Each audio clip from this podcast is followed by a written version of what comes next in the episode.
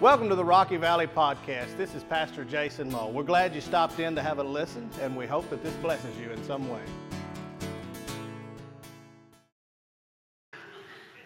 Open up your Bibles to the book of James, the book of James, chapter 1. We will be in verses 2 through 8 tonight. Verses 2 through 8.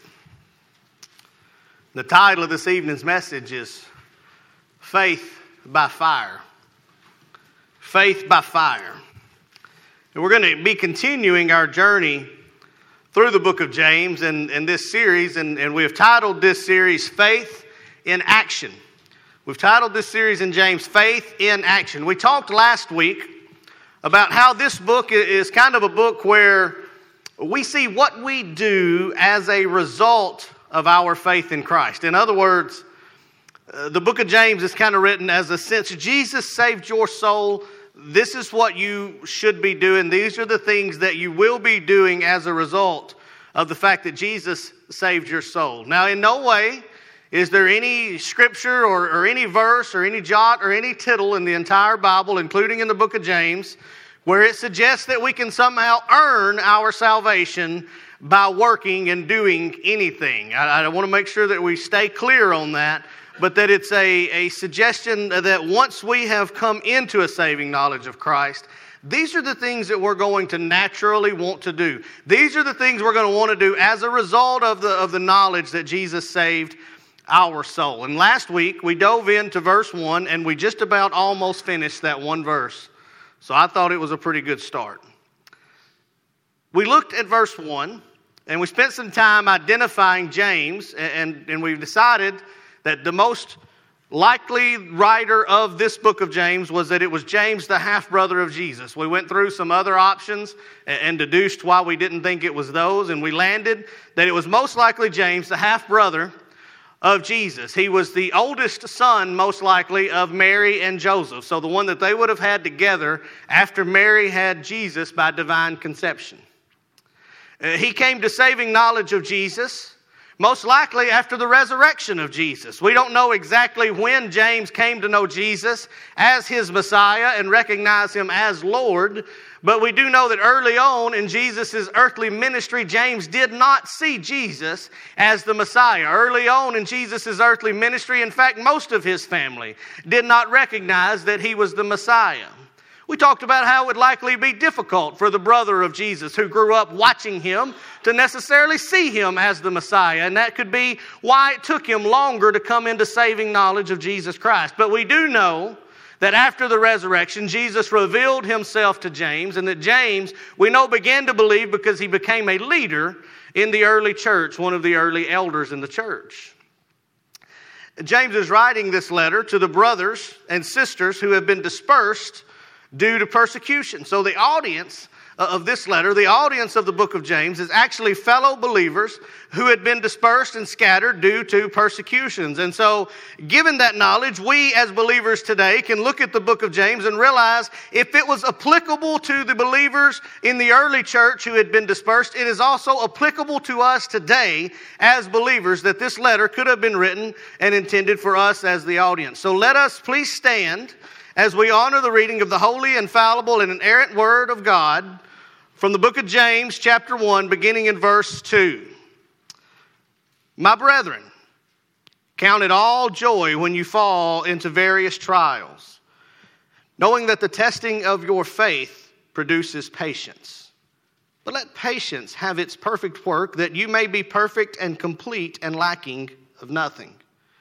If any of you lacks wisdom, let him ask of God, who gives to all liberally and without reproach, and it will be given to him. But let him ask in faith, with no doubting, for he who doubts is like a wave of the sea, driven and tossed by the wind. For let not that man suppose that he will receive anything from the Lord. For he is a double minded man, unstable in all his ways. Let us pray. Father God, we thank you for your word. Father God, we thank you for your mercy. Father God, as we explored this morning, we thank you for your faithfulness. And God, we ask again of you that you would dwell among us this very evening. God, that you would reveal to us the truths from your word, that we might draw nearer to you this very evening, Lord God.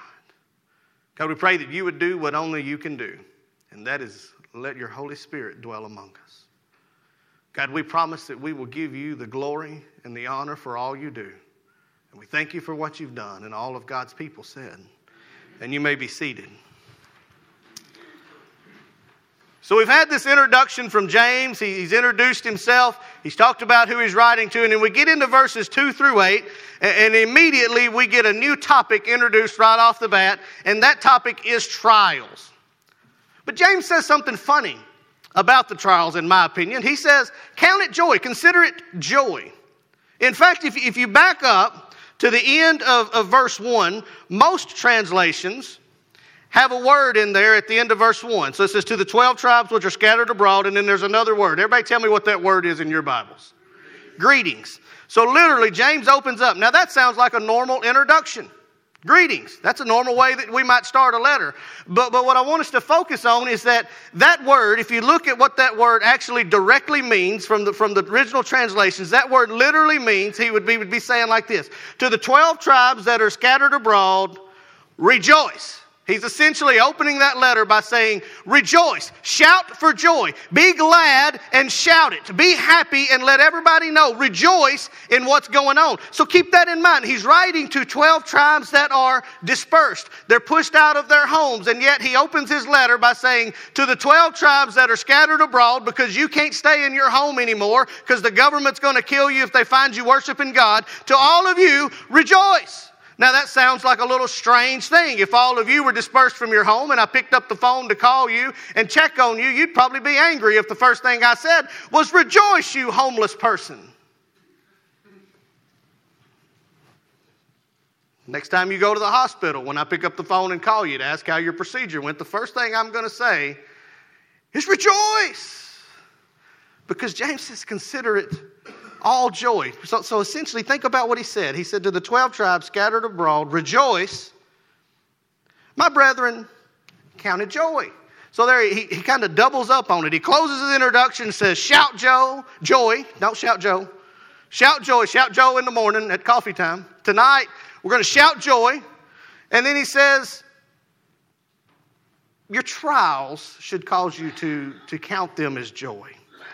Now, I don't know about all of you, but when I'm in the middle of something that's got me pressed, when I'm in the middle of a trial, when I'm going through something that's less than desirable, that we might call a trial, the last thing I want to hear somebody say is shout joy, Brother Jason. When I call up a confidant or a friend and I say, I don't know what we're going to do, we got this and this and this and this going on, we've got we got all these things we need to do, and, and I just, I don't even know what decisions that we need to make. I don't even know which, which way we need to go. The last thing that I want to hear from that person on the other end of the phone is, well, Brother Jason, just count it joy that you get to go through this trial. Just count it joy. So for James to write that, to say rejoice and count it joy when you go through these trials, we need to, to look a little bit into what in the world is he talking about, count it joy when you go through trials. Now, and I think we get something right on the front end. He says, My brethren, count. Some translations will say consider. But if you look at that, it, it literally is a word that means to lead or command. So literally means lead or command. So, so what he's really saying, in, in my opinion, is that if we're going to count it joy, if we're going to count it joy when we go through trials, it's going to take a little bit of leading of our mindset. It's going to take us taking a little bit of control beforehand and saying, uh, I've got to tell myself to prepare myself to count this trial as joy. Because let me, let me ask you a question. If you don't prepare yourself and tell yourself how you're going to feel in a situation, uh, you're not likely to feel that way when it happens, are you? If you know that somebody is coming to tell you bad news, you, you ever have to emotionally prepare yourself for a conversation with someone? There are certain people in your life, don't look at your husbands or wives, please, you'll be in trouble. But there are certain people in your life, and you already know what I'm talking about. You've got to emotionally and, mentally prepare yourself to even have a conversation with them because you know This conversation is going way over here somewhere. And they ain't been happy since Jonah's days. Well, my friends, that same preparation you have to do for that conversation, I think that's what James is telling us. You have to prepare yourself mentally for the fact that you are going to count your trials as joy. Why? Because it's not normal. It's not normal to count our trials as joys. We got to prepare ourselves. And I think James is, is writing this because he knows that Satan and he knows that other people and he knows that your family and he knows that your flesh is going to take over when you're in the middle of a trial and cause you to have the wrong attitude about what you're dealing with. It's going to, everybody's going to see you in this trial and start to tell you everything you need to do to get yourself out of this trial. Everybody's going to come at you and tell you everything everything that, that's got to happen for you to dig your way out of this trial. Satan is going to come at you and say, Well, what about this God that you said this morning was faithful? Why is he letting you go through this trial if he is so faithful? And what James is saying, you got to prepare yourself mentally to be able to say in those situations, I am going to consider this trial as a joy for me. And he goes on to tell us why. But I think he tells us this because as he writes to the dispersed Jews and, and to us today, He knows that we're going to endure some difficulties. And that in order to endure these difficulties and accomplish the purpose that's set forth before us, it's going to take a focus on the joy of our salvation.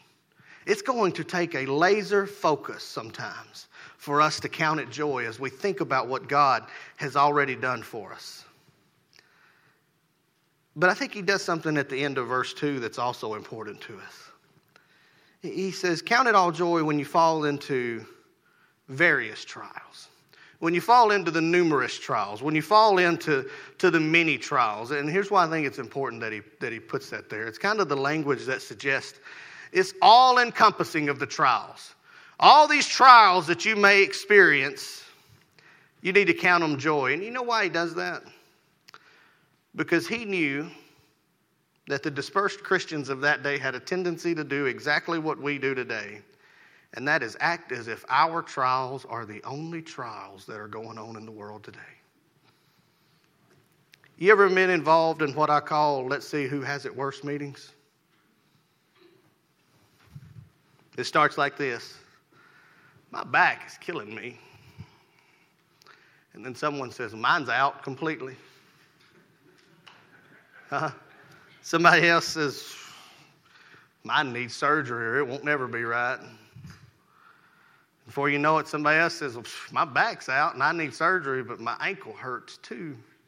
I got it worse than any of you. Oh, I'm broke. You're broke? Well, I, mean, I can't even pay my light. But you can't pay your light, but I don't even got lights. you see what I'm getting at?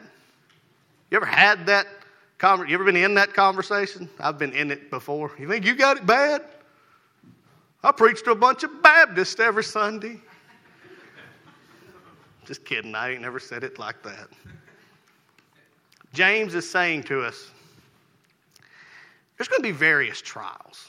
And essentially, what James is saying is the trials apply to everyone. That's what he really wants us to see. The trials apply to everyone. So, so, so Josh's trials and my trials may not be the same. Brent's trials and my trials are not going to be the same. But I can't grade my trials and say I can count them one way and they've got to count theirs another. What I've got to realize is that all of our trials are trials, and they're all sent for the, for the same purpose. They all accomplish the same objective, and we're all to respond in the same way. Yes, some trials are more difficult than others in different seasons in our life, but nonetheless, the trials are still the trials, and our response is still to be the same. Now, I want us to be clear too James is not telling us to count the trial itself as joy. I, I don't want anybody to go out of here and say, well, Brother Jason said, oh, when I stub my toe on the way out the door, I'm supposed to rejoice in my pain. Woohoo, my toe hurts. That's not what I said. You got to be crazy to say I enjoy stubbing my toe and the pain that comes with it. I am not saying in any way that James is saying that the trial itself is what you're supposed to count in joy. But we're going to go on and look at why we count, count the trial in, in principle as joy. Look what he says in verse 3. Count it joy as you fall into various trials because you know that the testing of your faith produces patience. That's why we got to count it joy. We count it joy because that last word, patience or endurance, what that really means is it's, talking about the process of completion, the process of being a totally completed deal, that testing to, to make something perfect. And so it, it's literally kind of like a, a, a, metal, a metal refinery.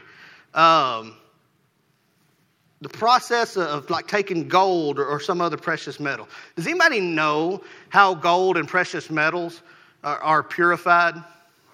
Fire, right? The fire is applied to them until they become a liquid and they separate from the impurities. The impurities are removed and taken out, and then the metal is then removed. And as it cools and solidifies again, it is now a, a pure metal. It's now a more pure gold. It's now a more pure silver. And that's, that's literally the language there, that testing of your faith, producing patience. And literally what James is saying, we need to count our trials as joys because when we're going through those trials, God is making us into something that we weren't before. Let me say that again. We want to count our trials as joy because in those trials is where God is making us something more than we were before. He's preparing us for our next season. He's preparing us for our next ministry. He's preparing us for the next time somebody else deals with what we just dealt with. He's saying that it is completing our faith. It's, it's making our faith total that we go through these tests. But where does our faith come from anyway? I mean, when you read this, it almost seems like when things get hard, you ought to just go in your prayer closet and say, faith, faith, faith, faith, faith, faith, faith, faith, faith. I'm going to stomp it up, and it's going to get better. And I'm going to faith my way out of this by wishing for more faith. Does that work? Does that ever work for anybody else? Because it ain't ever worked for me. Maybe I don't stomp hard enough. Maybe I don't water the ground enough before I stomp. I don't know. But I believe if you look at Ephesians chapter 2, verse 8, you'll see what? That our faith is a result of the grace of God. Our faith is a result of the grace of God. Philippians 1:29 says that it has been granted or graced to us to believe.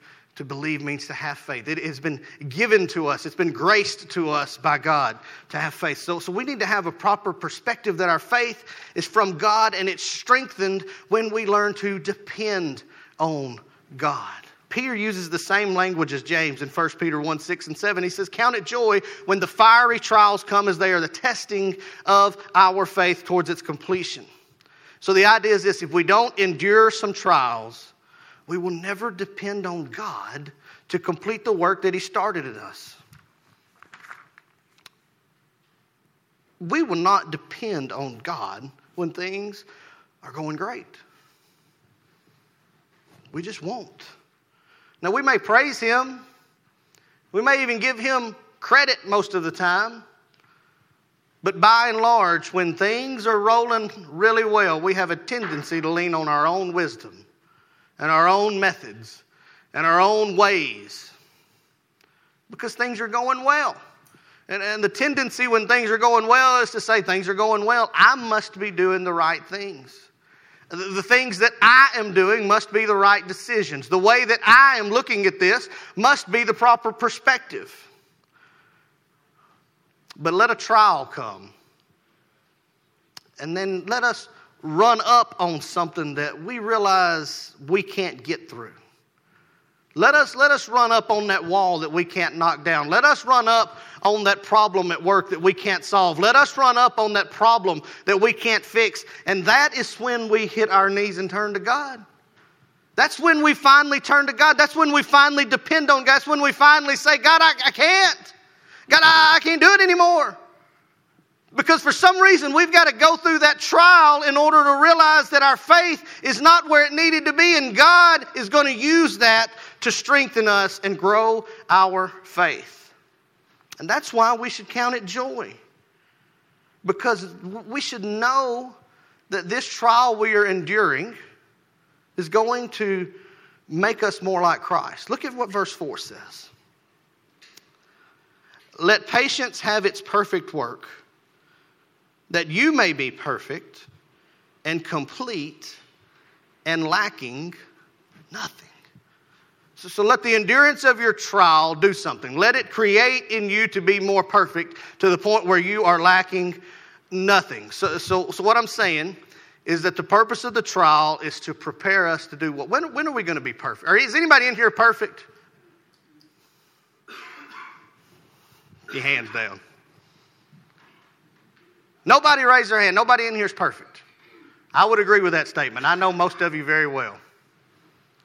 So none of us are perfect. Anybody think that they're going to attain perfection on this earth? So when James says that the trial is to make us perfect, uh, the, the, the, suggestion there is that the things that we go through, they are preparing us to meet Jesus because that is when we're going to be perfect. The only time we're going to be perfect is when we finally meet Jesus in our glorified bodies. Once we're resurrected, once we're called home, once we stand in His presence, that's when we attain the perfection that we should be longing for while we're here on this earth. And what James is saying is that the trials that you endure are preparing you to meet Jesus. And that's why you count it joy. I count my trials joy because they are accomplishing a more divine purpose in my life. And only through the endurance we gain from trials can that perfect result be accomplished that we would lack nothing. And so we see here that we have suffering that's ordained to teach us something and, and draw us nearer to Him and yet, none of us raised our hands claiming to be perfect. So we all know that we are lacking something. And James says the suffering is to bring you to the place where you lack nothing. So we all lack something, and the suffering is supposed to bring us to the point that we lack nothing. And so he goes on and says, one of the things that we lack in verse 5, he says, Does any of you lack wisdom, let him ask of God who gives to all liberally and without reproach, and it will be given to him. He says, if you lack wisdom, just ask God. I don't know about you, but I like that thought. Where do we go when we don't know where to go in our problems and struggles? We go to God and we ask Him for wisdom. God, I, I don't know how to cope with this. I don't know what to do about this. God, I don't know which way to, to go. God, will you give me wisdom in this trial? God, we don't know how to cope with cancer.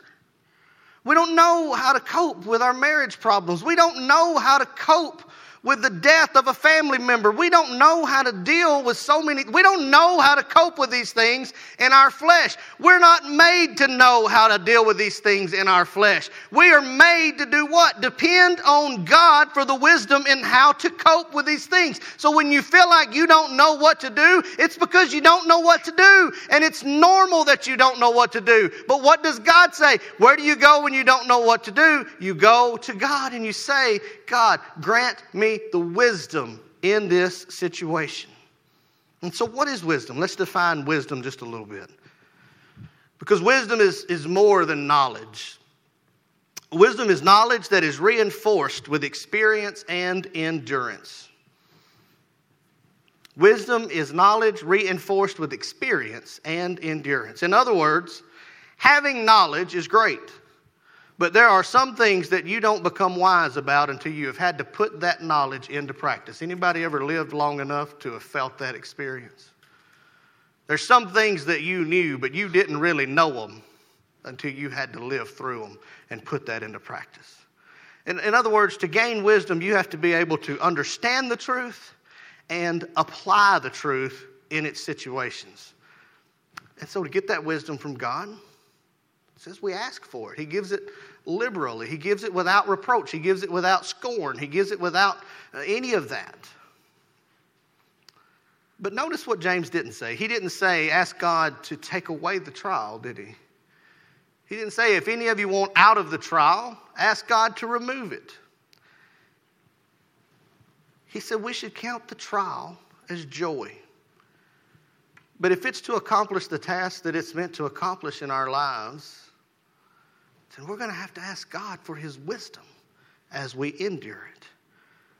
Uh, now, I'm not saying that when you're in a hard time, you don't ask God to get you through it. There's nothing scripturally that says there's anything wrong with asking God to deliver you from things that, that hurt you or from things that are bothering you or from things that are holding you back. There's nothing scripturally that says don't pray that prayer. But might I just say that perhaps a better prayer or a first prayer should be something like God, what is it that I am supposed to gain through this trial?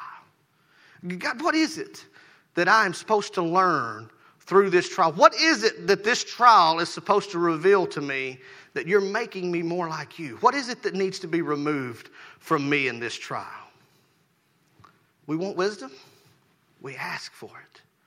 But he goes on to give us a little disclaimer in verses 6 and 7. He says, Ask for it, but let him ask in faith, with no doubting. For he who doubts is like a wave of the sea, driven and tossed by the wind. Let not that man suppose that he will receive anything from the Lord. He says, The one who doubts, the one who asks for wisdom with doubt in his heart, is like the surf of the sea, like the wave of the sea, just tossed about. And the idea is literally that the surf and the waves, they don't really have any control over where they go. They are guided completely by the winds of the ocean. How far they run up on shore, how big they get, where they go on their way back out is all determined by another factor that's going on, be it wind or weather or whatever's going on. They all influence the waves. Without something influencing them, they don't, they don't have any direction. They don't know where they're going. And, and so James is literally saying that the person who asks for wisdom with doubt in his heart, eh, he's just like the waves. He has no, no root. He has nothing that's that's guiding. He's have nothing he depends on. He's just being pushed to and fro. And so he says, if you ask with doubt of God, you're not going to receive the wisdom. You're not going to receive it. You're not going to truly believe that God's going to deliver you through this trial. He's, he's not necessarily going to supply you. You shouldn't expect any wisdom be gained through that. Doubt is saying, I'm not sure that God is faithful. We touched on that this morning. The faithfulness of God. Well, I think we made a very good case this morning that God is a faithful God. But doubt is the very opposite of that. Doubt is saying that I don't believe God is a faithful God. I don't believe that God can get me through this. I don't believe that God has got my best interest at heart. I don't believe that God is, is a big enough God to deal with this problem. Surely, this problem is the one in all of history that God cannot deal with.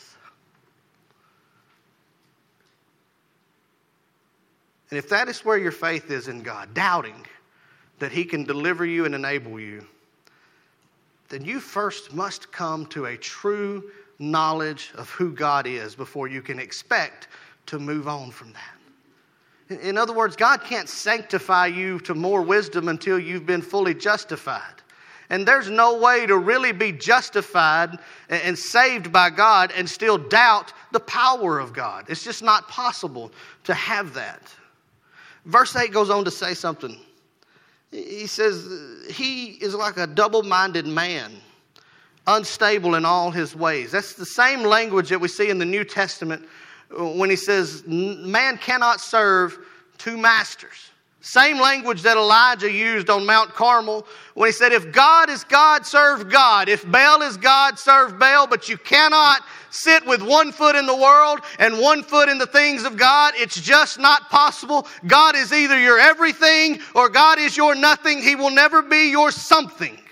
And so James is writing and he's saying, You cannot ask God for wisdom if you don't have the faith that God can give you that wisdom. You cannot ask that God would deliver you from this trial if you don't have the faith that God can deliver you from this trial. If you ask with doubt of what God can do, you've got to come to a saving knowledge of God before you can ask God to deliver you. It's that simple. Now, I know those words could sound harsh. I'm not saying that you should never lay in bed and wonder how God's going to deliver you, when's God going to deliver you, but you should never doubt that God is delivering you. And you should never count that God has forsaken you, you've got to know that the most fiery trial that you ever endured was the trial of your sin debt that you could not pay. And that was settled on an old rugged cross. Once you believe that Christ delivered you from that eternal trial, how can you doubt that He can handle the trial that you're in now? Once you believe that Jesus Christ died to save you from hell, died to save you from sin, tried to died to, to reconcile you to your holy Father. If you believe that Christ did all those things, how in the world can you doubt that He can get you through the problems of this earth? How can you ask Him for wisdom with doubt in your mind that He's a big enough God to deal with that if He dealt with your sin debt? Oh, my, my addictions. Oh, my my marriage, oh, my finances, oh, my work, oh, my kids, oh, my. Uh, uh, uh. I don't care what you plug in there, oh, my, whatever it is. You trust God to save you from an eternal hell, and you can't trust God to fix your marriage? You trust God to save your soul, and you can't trust God to be in control of your finances. You, you trust God to save your soul. You can't trust God to take care of raising your children. And that's what James is saying. We've got to count these trials as joy, knowing that by enduring these trials, God is perfecting us and making us and preparing us for something new. And we've got to understand that when we ask God for the wisdom, He will grant it, but we must ask in faith. And if we cannot ask in faith, we have to examine our faith. And that's what the book of James is calling us to do examine our faith. What am I doing? Where is my faith? Where, where's my standing? Because as we go through this book, he's going to continue to hold our feet to the fire. What are you doing as a result of your salvation? And he starts with this most basic point. If you can't trust God with the bad times, you never trusted God at all. And that's what he comes down to in these verses. Let's pray. Father God, God, we thank you so much for your word. We thank you so much for your mercy, for your truth. God, we thank you that you liberally give wisdom to those with the faith to ask God. And, and, God, as we sit here tonight in a Sunday evening crowd, those most faithful stewards to come back out on a Sunday evening and, and worship you and praise you, Lord God. It's my prayer that we would all ask ourselves Am I depending on God for everything? And am I depending on God in my trials? And if I'm not depending on God in my trials, have I ever depended on God in the first place? God, give us the strength to count our trials as joy, Lord Jesus. We praise you, we thank you, we love you. And it's in your precious name that we pray. Amen. Thanks again for joining in. We sincerely hope that this has blessed you in some way. If you have any further questions, feel free to give us a call or check us out on the web at www.rockyvalleybaptist.org. Thank you and have a blessed day.